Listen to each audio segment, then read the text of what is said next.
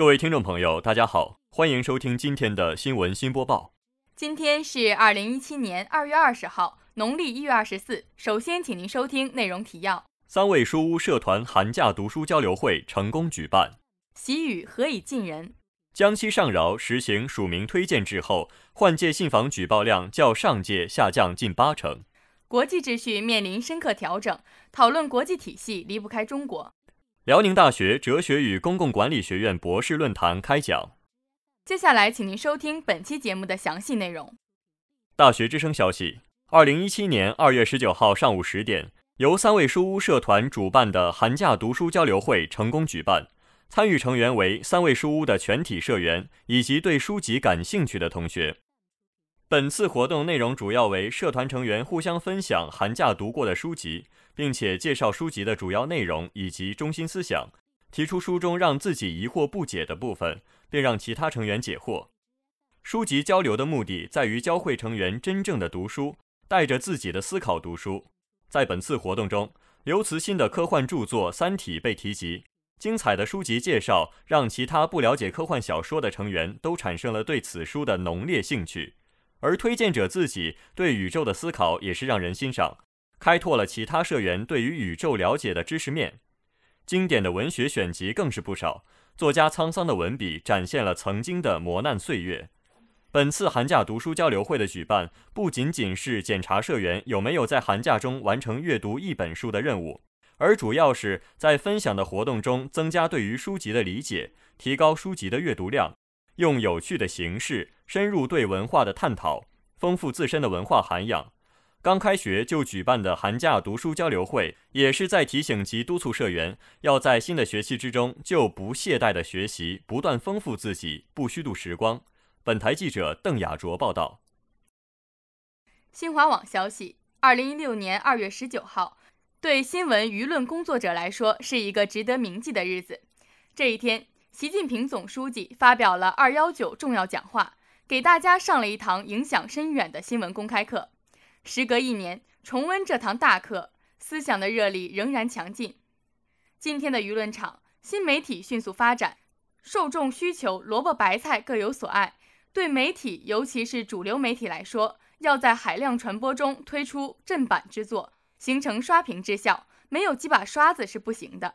敢问路在何方？答案即在习近平总书记关于宣传思想工作的一系列重要论述中。也在他带头改进文风、讲好中国故事等具体实践之中。习近平讲故事，以事说理，以理服人，以情感人，架起了连诵古今、拉近距离的思想之桥，达到润物细无声的传播效果。这正是看不见的宣传。中国不乏生动的故事，关键要有讲好故事的能力。对媒体人而言，善讲故事应是能力上的标配，也是常做常新的课题。中国故事更精彩的内容还在后面，精彩的讲述不能缺席。毛泽东曾指出，学风和文风都是党的作风，都是党风。不论是平易近人的语言风格，还是善讲故事的语言艺术，习近平总书记在改文风上为全党做出了表率，树立了样板。史记有云：“平易近民，民必归之。”文风不是小事，改文风永远在路上。从新闻工作者到各级干部。都需要交出让人民满意的优秀答卷。本台记者戴天怡。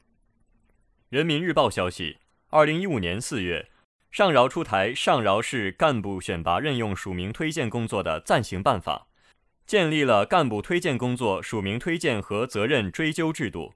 据统计，二零一五年市委组织部共收到八十一人次领导干部交来的一百零四份署名推荐表，已提拔任用六十人。二零一六年共收到一百零一人次领导干部交来的二百一十三份署名推荐表，已提拔任用九十七人。二零一六年上饶市县乡领导班子换届期间，有组数据耐人寻味：二零一一年换届期间收到将近三百封举报信，而这次换届仅有六十多封。党的十八大以来，根据党中央部署，组织部门严把干部选拔任用关，坚决整治选人用人不正之风。实行署名推荐制度后，领导干部想推荐干部的，必须到组织部领取表格，填写完毕后交回，再由相关干部科室按程序进行审核，向部领导统一汇报。即便是向组织部领导做了口头推荐，仍要履行署名推荐程序。如果说署名推荐赋予了推荐主体在初始提名方面的权利，实行推荐责任终身的追究制，则是一把达摩克利斯之剑。推荐对象任用后，推荐材料和署名推荐干部表存入本人档案和干部选拔任用全程计时档案，作为实施责任追究的重要依据。若推荐对象在任用之前存在问题，被发现后将被视为推荐失误，要追究署名推荐人责任。上饶市委组织部有关负责同志表示，今后署名推荐工作还将根据工作需要和形势变化做进一步完善。一是扩大提名主体范围，二是进一步规范推荐行为，三是细化责任追究办法。本台记者邓亚卓。人民日报消息：第五十三届慕尼黑安全会议于二月十七号至十九号举行。在国际形势动荡多变、各种意外频频发生、逆全球化思潮抬头背景下，慕安会主席伊申格尔感叹：当今世界的不确定性在他职业生涯中前所未有。本次会议可以说是二战以后关于国际秩序中最重要的一次讨论会。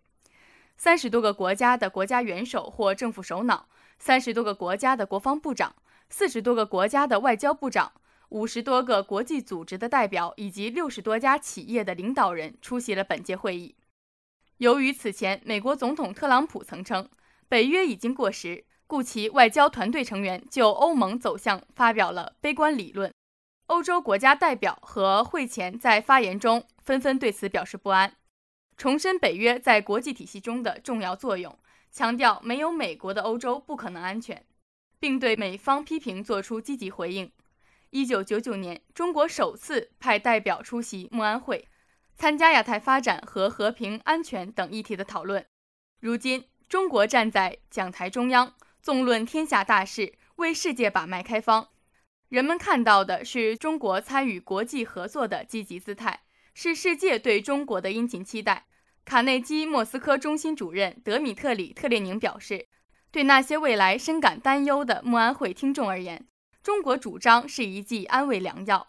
德国电视二台副总编辑艾马尔蒂夫森评价道，在两极分化的欧美之间，中国的立场犹如一道理性之声。比利时媒体欧洲观察表示。在带领人们如何避免制造纷争、促进全球发展方面，中国无疑正在发挥着领头人的作用。邓亚卓报道。